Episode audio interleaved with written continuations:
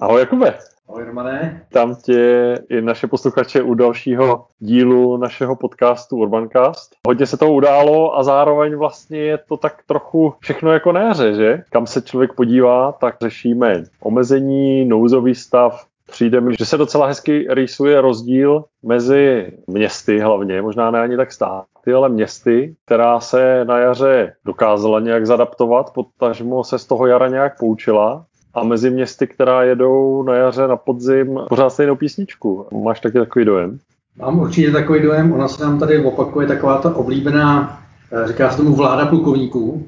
Už to tady bylo jednou eh, ze strany policejních plukovníků, potom ze strany vojenského plukovníka a ten se nám teď opět vrátil. Takže minimálně v něčem jsme nepoučitelní.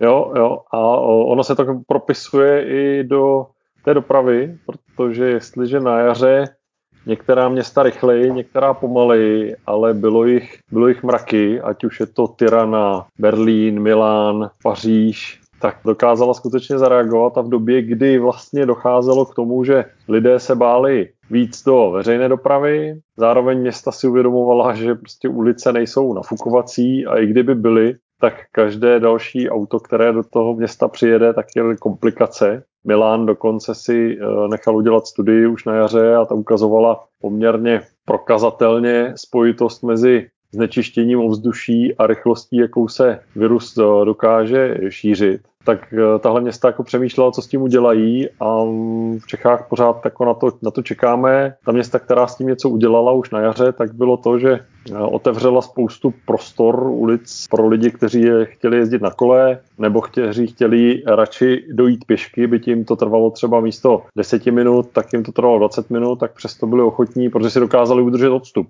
A vlastně nejjednodušší, nejlacinější a nejpraktičtější krok, který snad jsem nic nepřehlédl, ale v Čechách jsem pořád ještě neviděl. Eh, schází mi tahle ta odvaha, ne, pořád nerozumím tomu, proč, proč to tak je.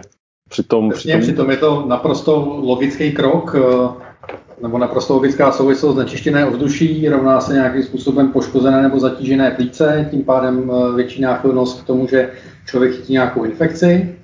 A zároveň, už jsme to, jsem to říkal, myslím, že v úplně nultém dílu podcastu, že dodnes, dodnes nechápu, eh, jak jsme si mohli dovolit jakoby v těch eh, největších problémech nevypnout MHD, kde prostě už z jeho jakoby nátury eh, se tam ty lidi schlukují na hrozně malém a ještě uzavřeném prostoru.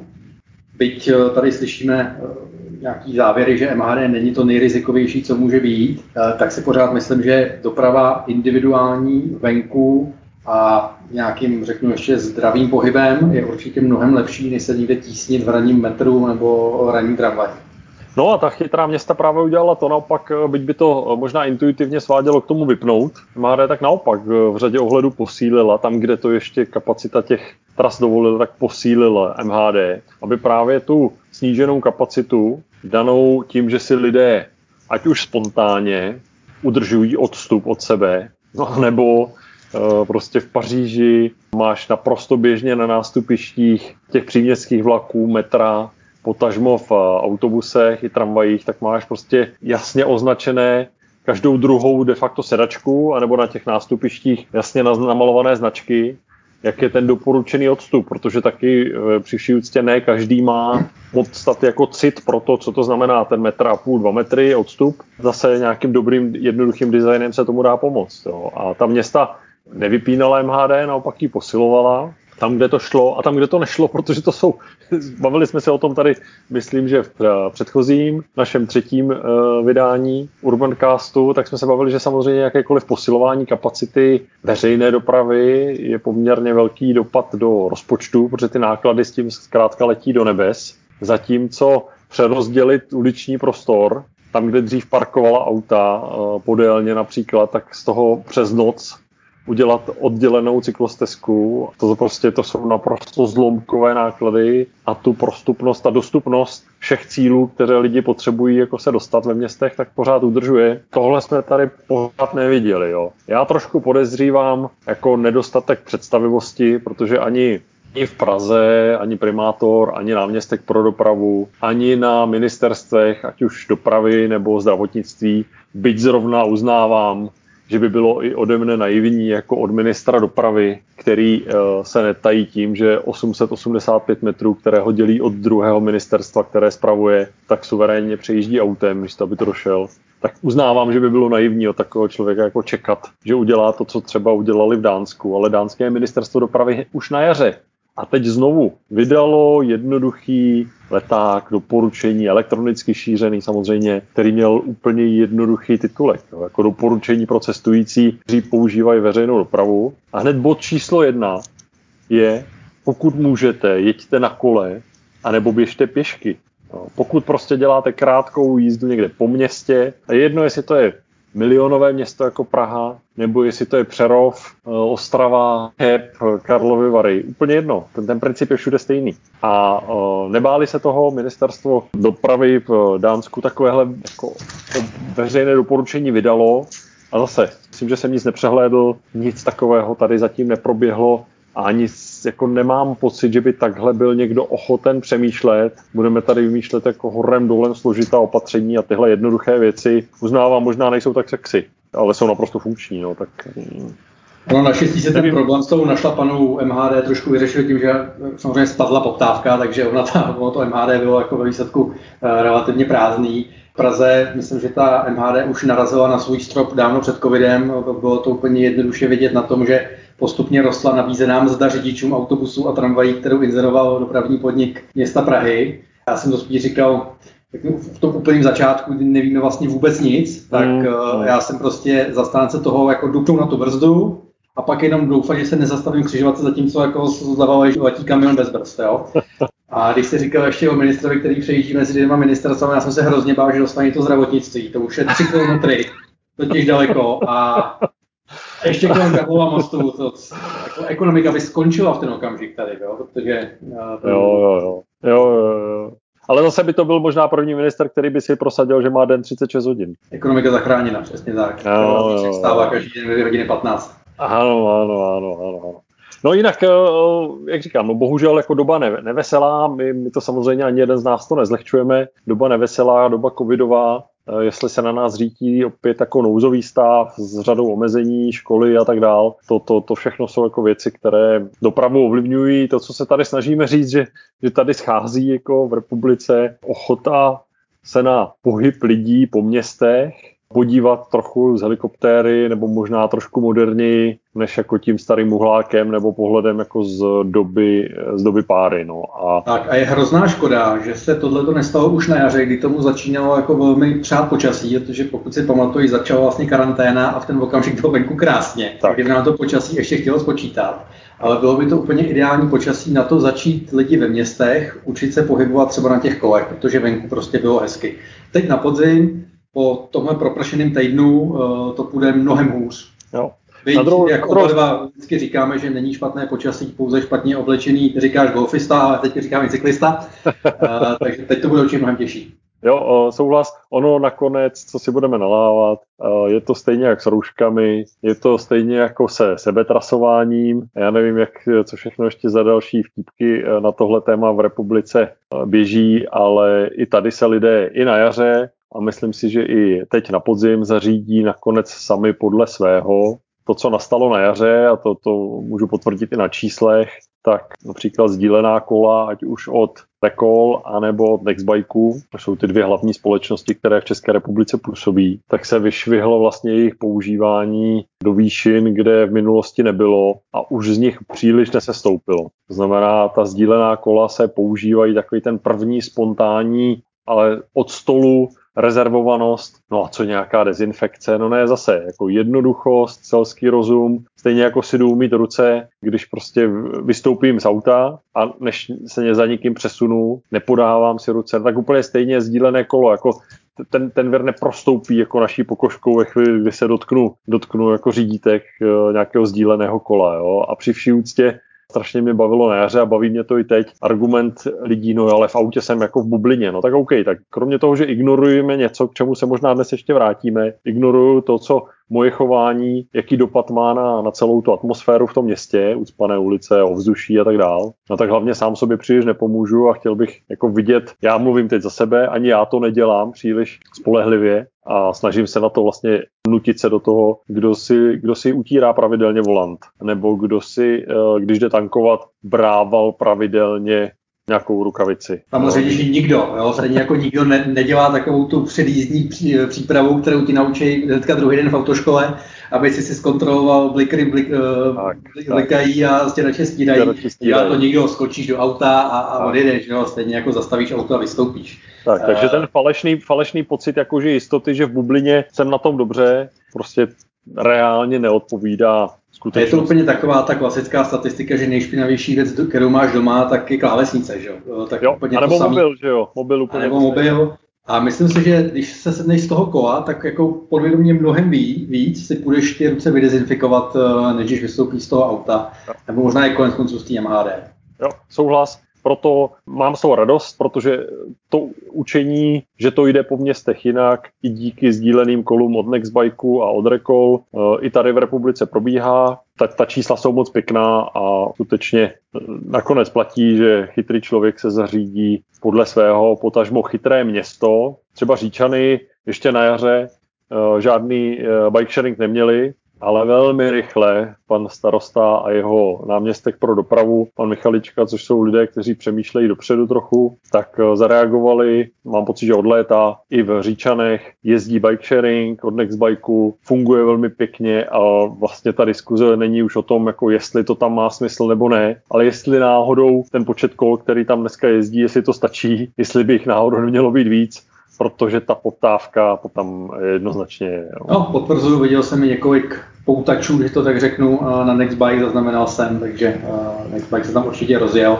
No. My jsme vůbec takový úžasný národ, my si sami našijeme roušky a pak se sami naučíme jezdit na kole. Přesně, přesně tak. Zase to potvrzuje to, že jakmile se dá způsob, nabídne, jak v tomhle případě ten přesun, roušky nechám stranou, ale když ten přesun jako umožním lidem dělat trochu jinak, a to umožním ani zdaleka nemusí být ten ideální způsob, to znamená, že existují bezpečné oddělené stezky, ale v tom nějakém malém prostředí třeba toho města, tak už alespoň to, že tam existují e, sdílená kola, tak pro spoustu lidí vlastně jim to jako ten problém řeší. Chytrá města to použijí potom, že ta data z toho vezmou a řeknou, podívejte se, vy jste tady pořád říkali, že stejně lidi jezdit nebudou, tady to vidíte jasně na číslech a proto má smysl do toho jako šlapat. Eh, bohužel tady ještě stále čekáme na ty odvážné typy, jako je už několikrát zmiňovaná Anne Hidalgo v eh, Paříži, která zkrátka zatím šla jako za vizí, že to město má být přístupné všem lidem, nejenom těm, co se schovají do plechu a,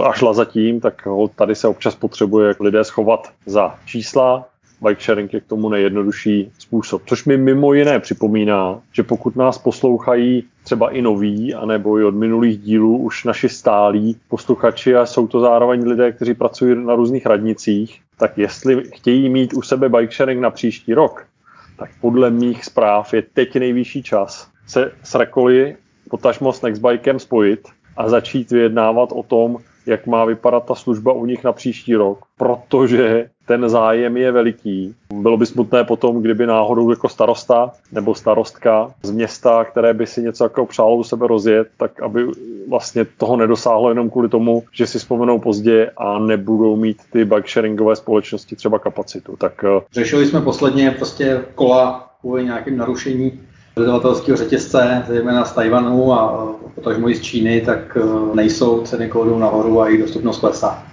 Je to tak, takže... Uh, jsme jestli... si hezky navázal na minulý podcast, když jsme říkali, že co to buď najdu nebo udělám, tak je vidět, že uh, když tomu umíme trošku pomoct, tak uh, ty lidi si tu cestu opravdu, uh, opravdu najdou. Jo, je to tak, tak já věřím, že i, víš, že oba dva jsme životně založením optimisté, ale já věřím, že i tady se prostě dočkáme takové jak pro mě ikonické fotky z jara letošního roku z Berlína, kdy na velké čtyřproudové eh, silnici, která eh, vede skrz Berlín, eh, tak v jedné čtvrti na těm velkoplošným panelu, který někdy bývá na reklamy, někdy na dopravní upozornění, tak tam je obrovský nápis jako na kole do práce chrání před infekcí. Jo, a pomozme tím mimo jiné snížit tu, tu křivku. A jestli to tady ještě někdo pamatuje, to ta, ty mraky těch událostí to převalily, ale na jaře tam to hezký ten, bylo. Hezký ten hashtag flatten the curve, což tady teďka zaznívá velmi často, potřebujeme sploštit křivku. Ano, ano, ano. Naprosto jasná cesta, jak toho tak já věřím, že se, že se toho dočkáme, že se toho dočkáme i tady. I třeba uh, takový Brno by si to zasloužilo, byť tam mají takový obskurní spolek Brnem autem, tak, tak i oni by si to tam zasloužili. Věřím, že na to dojde, jsem optimista. Můj přítel a vzor Horace Dediu, tak když jsme nedávno zrovna jako jednu konferenci, tak to pro mě schrnul moc pěkně. Tak já o tady s dovolením ocituju. Kdo věří tomu, že budeme dál žít jako lidstvo spíš ve strachu a že to je nějaká budoucnost, tak nech investuje do aut, ať už mentálně, anebo v takové té víře, že to je to řešení té situace. Jo. Ale ten, kdo věří, že stejně jako mnohokrát v minulosti se lidstvo s takovými výzvami poradilo a že nakonec se vrátíme do nějakého života v klidu, že si najdeme ten nový rytmus, naučíme se v tomhle případě s koronou žít, no tak jednoznačně má smysl investovat do mikromobility, ať už to je bike sharing, ať už to je všechno další, co, co teprve mikromobilita přinese. Pro mě to velmi, velmi pěkně schrnulo ten základní dělící pruh mezi pohledem na svět. Jo. Já jsem teda založením optimista o tobě to vím taky tak. No.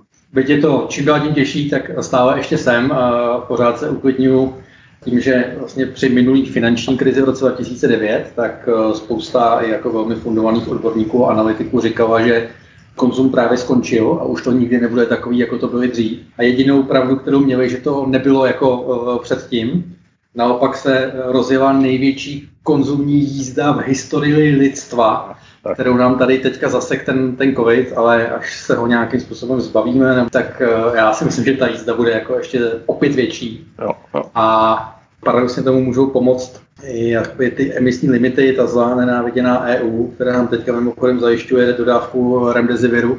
Zase ty zatrovaní Němci prostě zase nám chtějí pomoct, je to opravdu ano, ano, strašný spolek, ta Evropská unie. A je to prostě věc, která, na kterou bude uvolněný strašný, strašný množství prostředků, ať už finančních nebo no, HR. A myslím si, že to může jako naopak zase rozjet tu ekonomiku ještě mnohem uh, rychleji. Nicméně celý, celý se zase vracíme eh, k takovému tomu narrativu, který už jsme tady říkali, tím, že někdo nasedne na kolo, uvolní místo na silnici, takže každý eh, chytrý motorista by měl být rád za každého cyklistu. A teď je to trošičku podobný v tom, že každý, kdo teď sedne na kolo s MHD, když, tak může v tom MHD uvolnit místo tomu, kdo to opravdu potřebuje. Ať už jsou to eh, staří lidé, lidi, kteří prostě se nějakým způsobem jak ani pohybovat nemohou po tom městě, tím, že MHD bude ještě prázdnější, omezí se zase nějakým způsobem přenos toho viru. Takže zase neříkáme vám, že musíte, ale zvažte to, teď je zrovna ta doba, kdy každá byť se menší pomoc může pomoct. Jo, jednoznačně, eh, říkáš to moc pěkně, je to zase na chviličku se jako zastavit, nadechnout, zamyslet. Každý máme nějakou rutinu a věci eh, kolem dopravy, přesunu sebe, rodiny. Jsme zvyklí nějak řešit, o tom žádná, ale to neznamená, že to tak musí být jako pořád. Umíme věci měnit, umíme, naučili jsme se tolik věcí, že tohle, tohle kdo si trochu věří, tak, eh, tak může vyzkoušet změnit. Ono konec konců i čísla zase z pár vybraných měst, tak to jednoznačně potvrzují. Jo. Když to vezmu, tak v Londýně nárůst lidí, kteří jezdí po městě na kole je 120%, v New Yorku 80%, Paříž 50%, že ta ušla tak jako, tak jako z vysoké základny. A i Tokio, které já jako město ohromně miluju, mám obrovský respekt k japonské kultuře, ale zároveň vím, že Tokio rozhodně nemá moc dobrou infrastrukturu pro jezdění na kole. No, a tam přesto počet lidí, kteří se po Tokiu pohybují na kole, tak vzrostl o 25%. Jo. Tete, angličtina na to má jako pěkný přirovnání, prostě jak lidi hlasují svýma nohama.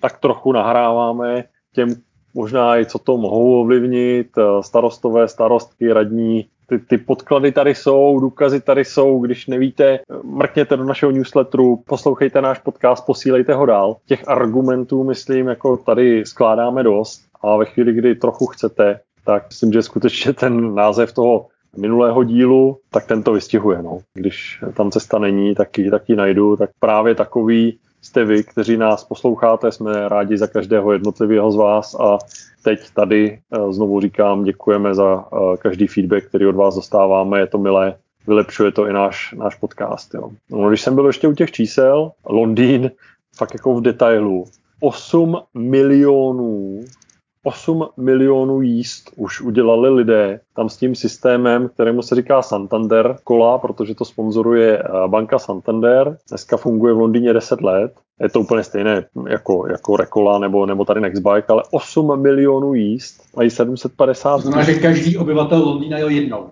Jo, jo, jo, jo, v průměru je to jako neuvěřitelné číslo. Je tam ten obrovský nárůst jako nových členů, asi 170%. Uh, typneš si, kolik mohl být rekord třeba za jeden měsíc?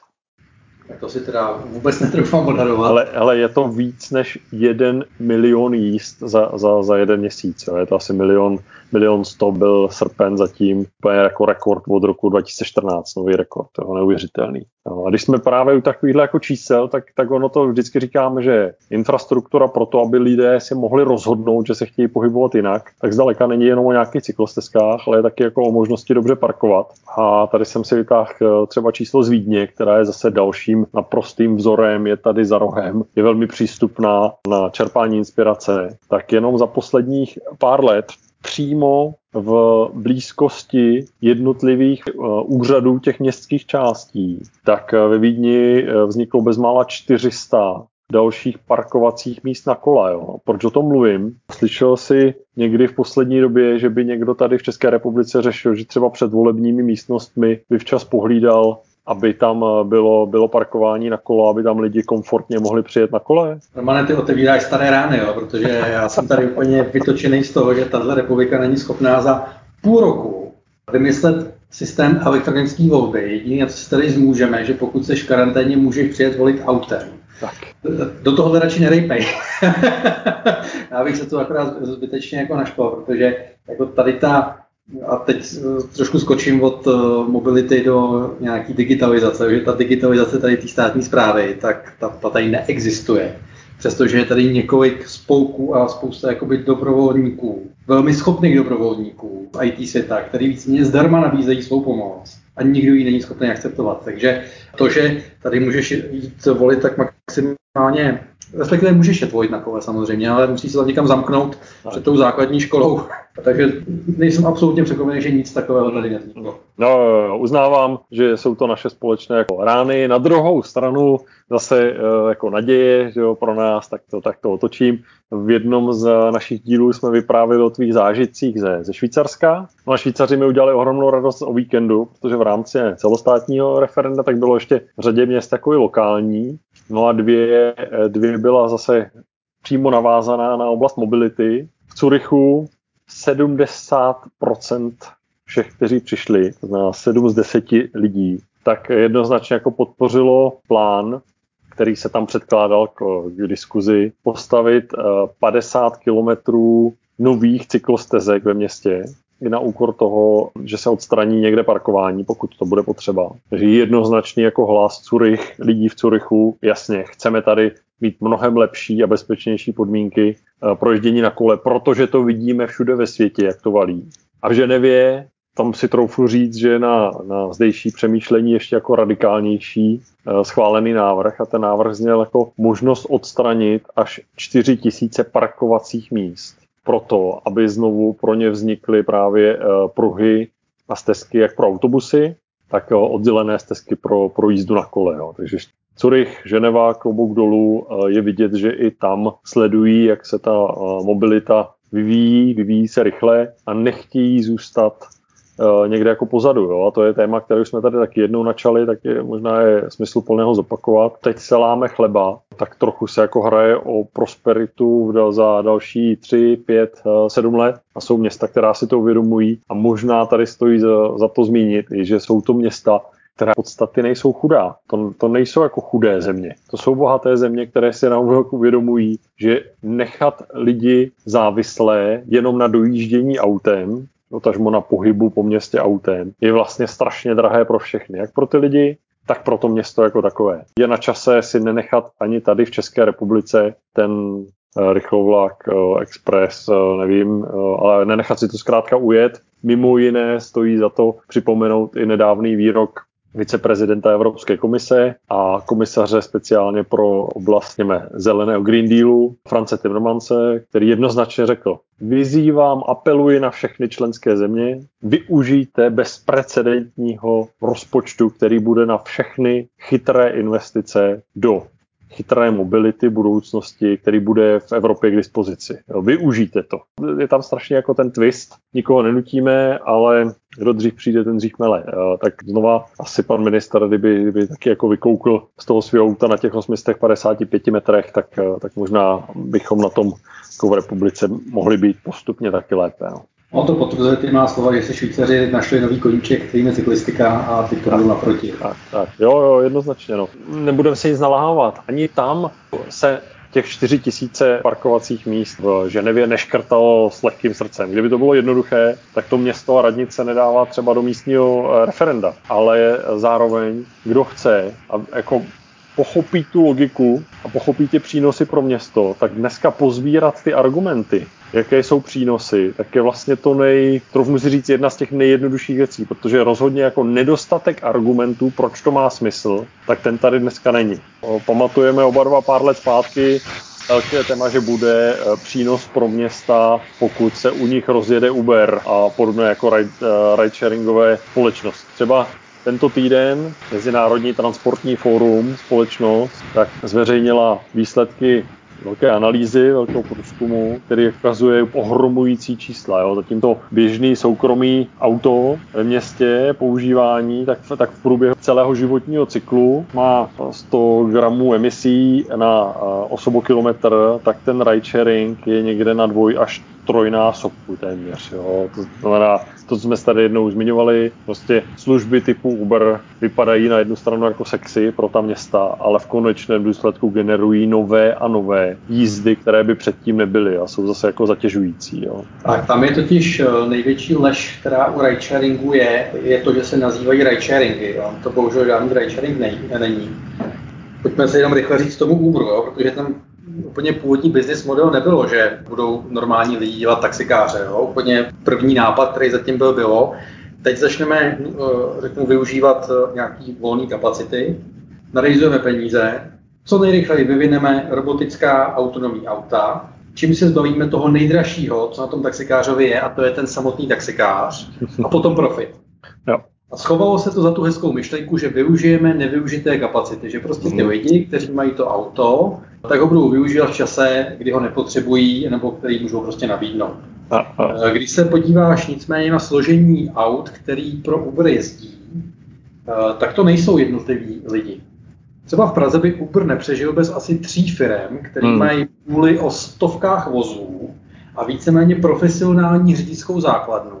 A bez nich by ten Uber minimálně v Praze, ale předpokládám, že úplně stejně to bude jako v, v ostatních městech a prostě bez těch velkých půlů Uber není schopný fungovat, protože jim není schopný nabídnout dostatečnou kapacitu. Hmm. A ty jednotliví soukromníci, kteří v rámci Uberu uh, nějakým způsobem fungují, tím, že je to velmi nízkonákladová služba, tak používá velmi nízkonákladové vozy. Typický uh, business case zatím jezdit Uber znamená, koupím si polítaný starý dýzlový auto za pár desítek tisíc korun, za rok, za dva ho doslova zničím, zahodím a koupím to samý znova. Hmm. A takhle jedu, minimalizuju vstupní náklady a maximalizuju nějakým způsobem dlouhodobý zisk. To je nejvtipnější na tom je, že byť se za ten Uber platí tak hrozně málo, tak to není ta skutečná cena, kterou ten Uber stojí. Uber to prostě musí dotovat.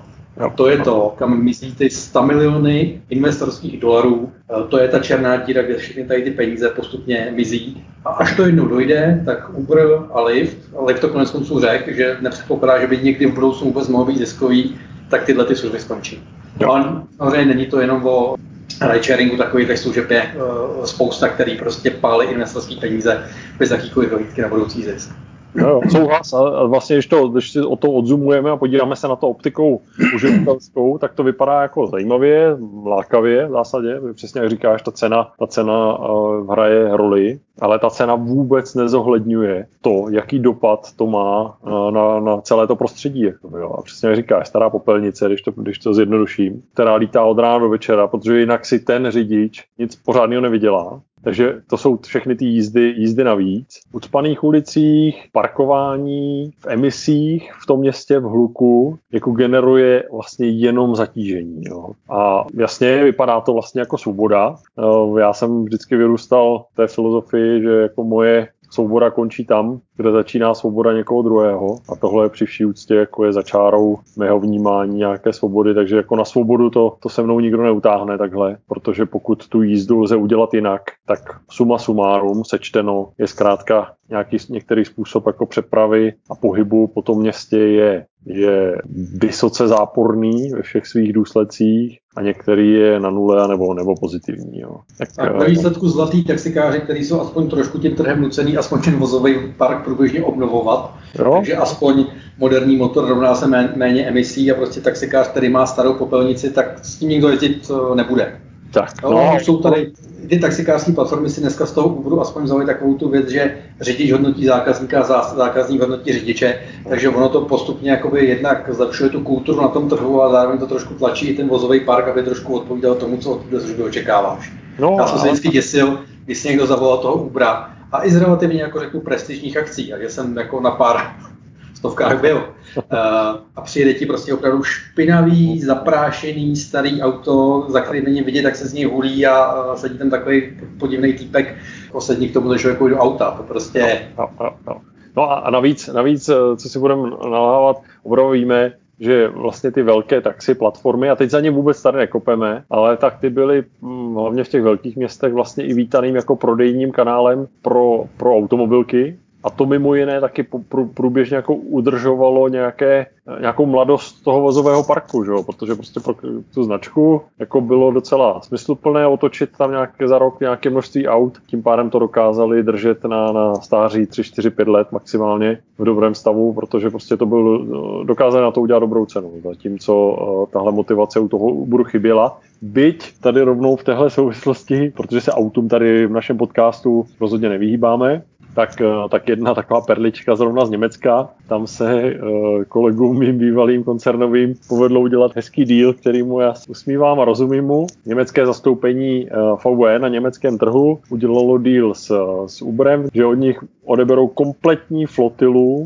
teď mladých jednoročních elektrických golfů, které má ten importér pod palcem ve svých flotilách. A rovnou tahle flotila místo, aby si hledala své jednotlivé zákazníky někde v, v programu ojetých vozů a, a bazaru, tak je rovnou pošle je do Uber Německo. Te, má to dva takové zajímavé aspekty, že teda Uber bude mít v Německu aspoň v některých městech, předpokládám Berlín a uvidíme možná Hamburg, to jsou dvě takové vedoucí města na, na té cestě k lepší mobilitě, tak, tak budou mít eh, elektrickou flotilu, což už je trošičku aspoň nějaké zlepšení. No a z pohledu jakého biznisového je to zase elegantní řešení pro značku VW, protože si tím velmi ošetří pro sebe i pro své obchodníky jakékoliv diskuze, jak rychle spadla nebo nespadla cena ojetých mladých elektrických golfů, protože se to na trh žádný nedostane, kde by, kde by to ten trh mohl nějak jako indikovat a říct a za tohle se to dá prodat a ta ztráta za rok je, je tolik procent nebo tolik procent. Jo? Tady se udělá prostě velký fleetový deal. Uvidíme,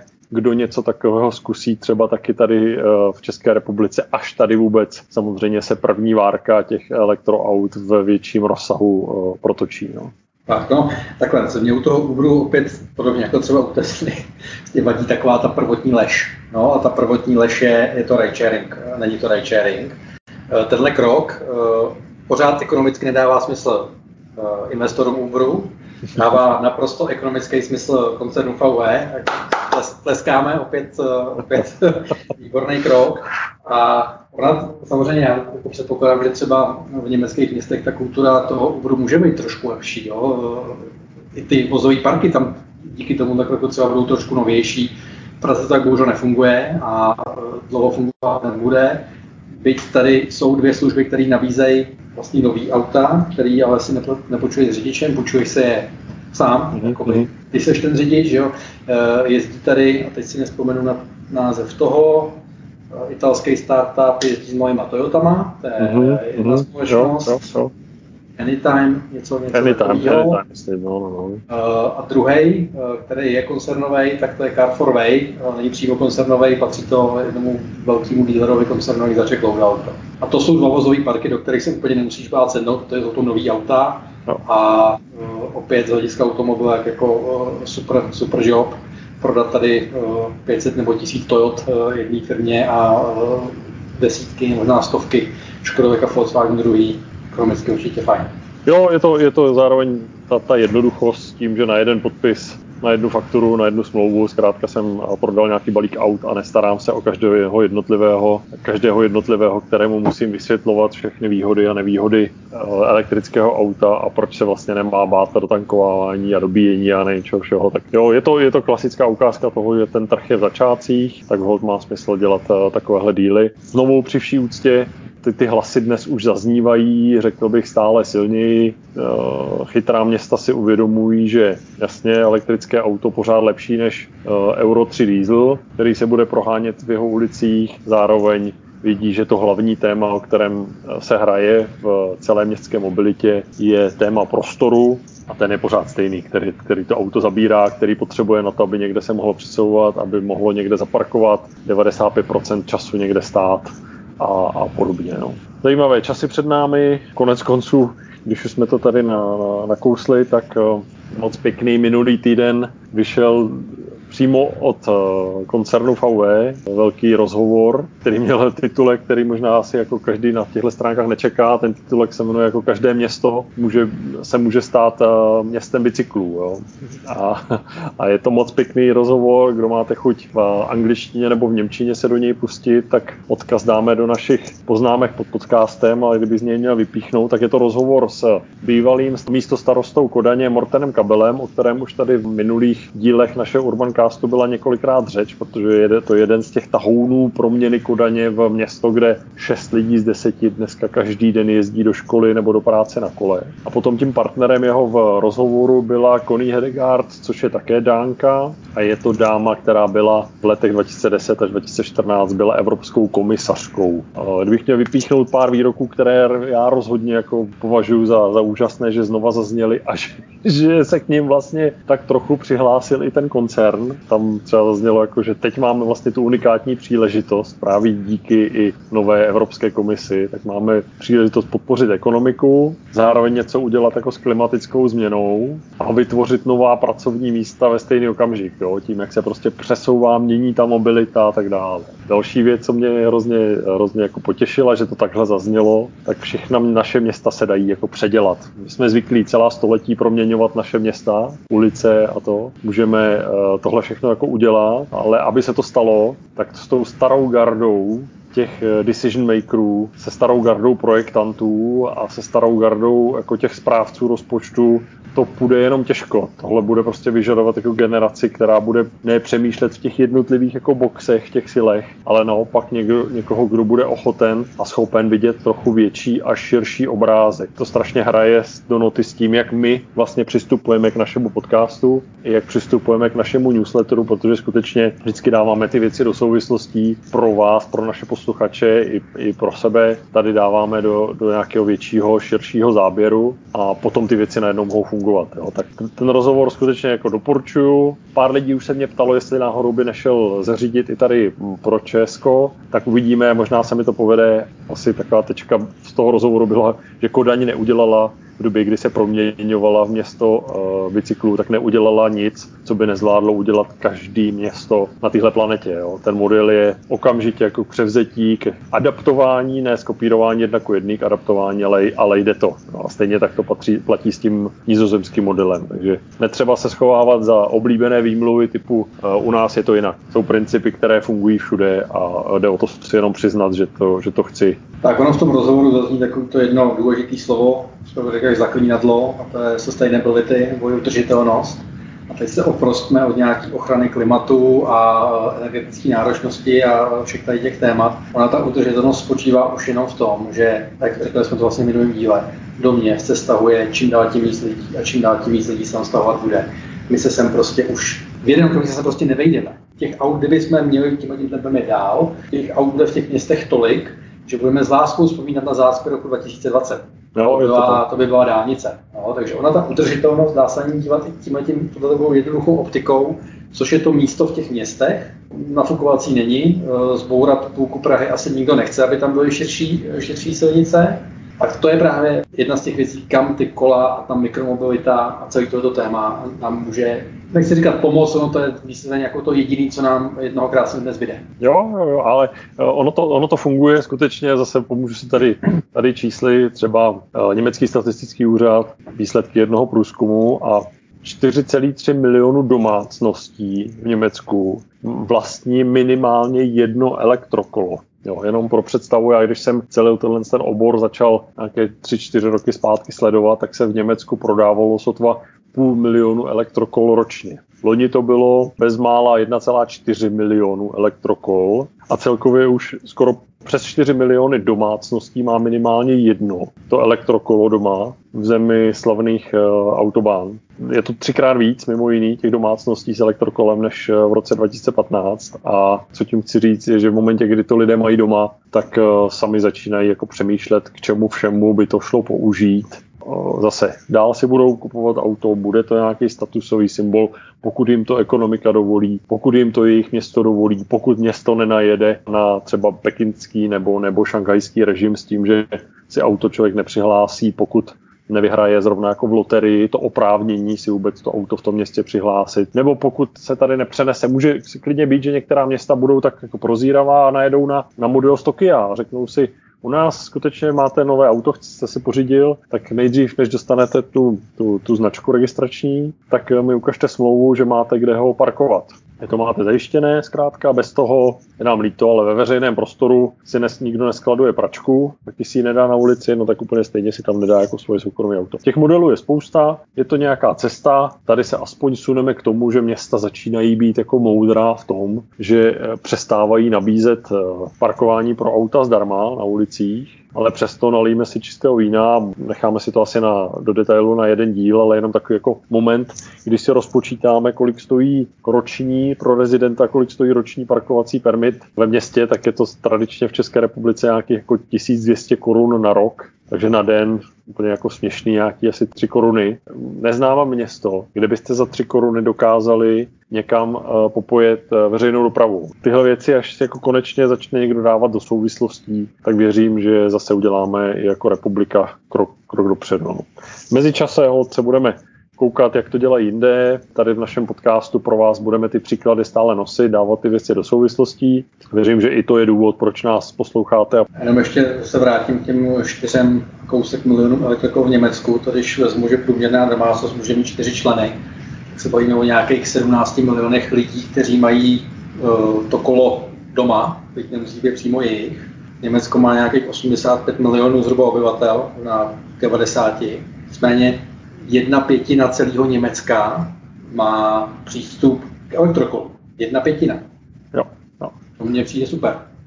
Téměř 80% všech domácností, znamená 8 domácností z 10 má doma klasické šlapací anebo elektrokolo. Jo. 8 domácností z 10.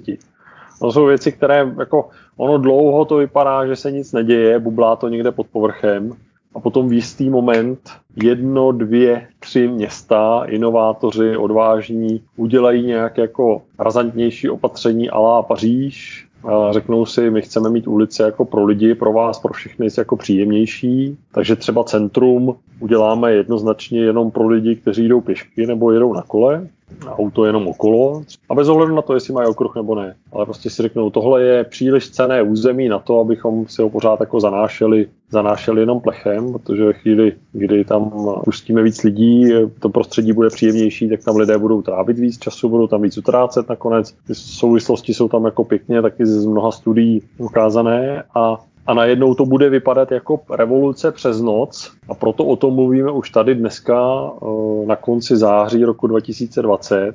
Ten chleba se výhledově začne i v Německu, slavném Autolandu, tak se začne lámat. Jednoduchá, anebo elektromotor vylepšená kola, tak eh, jsou jako k dispozici. Jo. Takhle nějak jako se rodí eh, rychlá změna, která vypadá, že je přes noc a ona přes noc, přes noc úplně není. No. Když už tady se bavíme o různých službách. Zmíním jednu takovou svoji srdeční záležitost a to je Mám dvě, ale tahle je zahraniční. Ta je původem nizozemská služba Swapfeeds, což je pro nájem kol, to znamená, ne, nečeká člověk na sdílené kolo na ulici někde, ale, ale za měsíční poplatek někde od 16 euro nahoru si zkrátka to kolo pronajme klidně jenom na měsíc. Za měsíc ho nepotřebuju, vím, že jsem v tom městě 6 měsíců, pak jsem dva měsíce někde pryč, tak ho zase vrátím, nic neřeším. Tak Swap Feeds eh, dál rostou razantně po Evropě mají přes 200 tisíc dneska uživatelů a minulý týden to rozjeli v Itálii, jo, která byla zase velmi postižená koronavirem. Tyhle věci má smysl si dávat do souvislostí.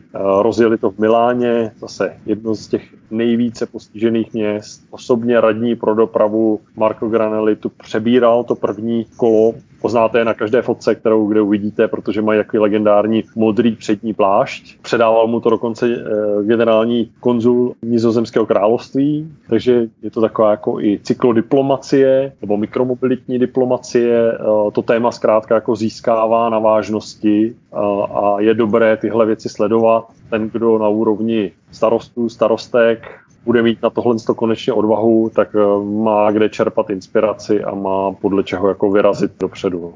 Máme jedno takové téma, které mi dělá radost v Praze a jmenuje se cargo kola nebo nákladní kola pro přepravní eh, společnosti. Začínají to používat. Za nedlouho, někdy od listopadu, to získá v Praze na úplně jako novou úroveň, protože ve spolupráci i s magistrátem hlavního města Prahy se přímo v centru na Florenci otevře takzvané mikrodepo překládací a najednou těch nákladních kol, potažmo elektrických kol s vozíky, bude vidět mnohem víc. Jo. A ten princip je jednoduchý, Eh, zkrátka má smysl někam dopravit zboží službami jako je DHL, DPD a podobně, tak eh, dopravit možná velkými dodávkami, ale potom už v těch samotných centrech to není víc daleka tak efektivní, protože kolony, ucpané ulice, nedostatek parkování, to je z pohledu těch služeb a z pohledu města, potažmo lidí, kteří v tom městě žijí, pracují a pohybují se, tak zase emise, hluk, většině dodávky postavené na, na, na chodníku, na blikačky, protože to je jenom na chviličku,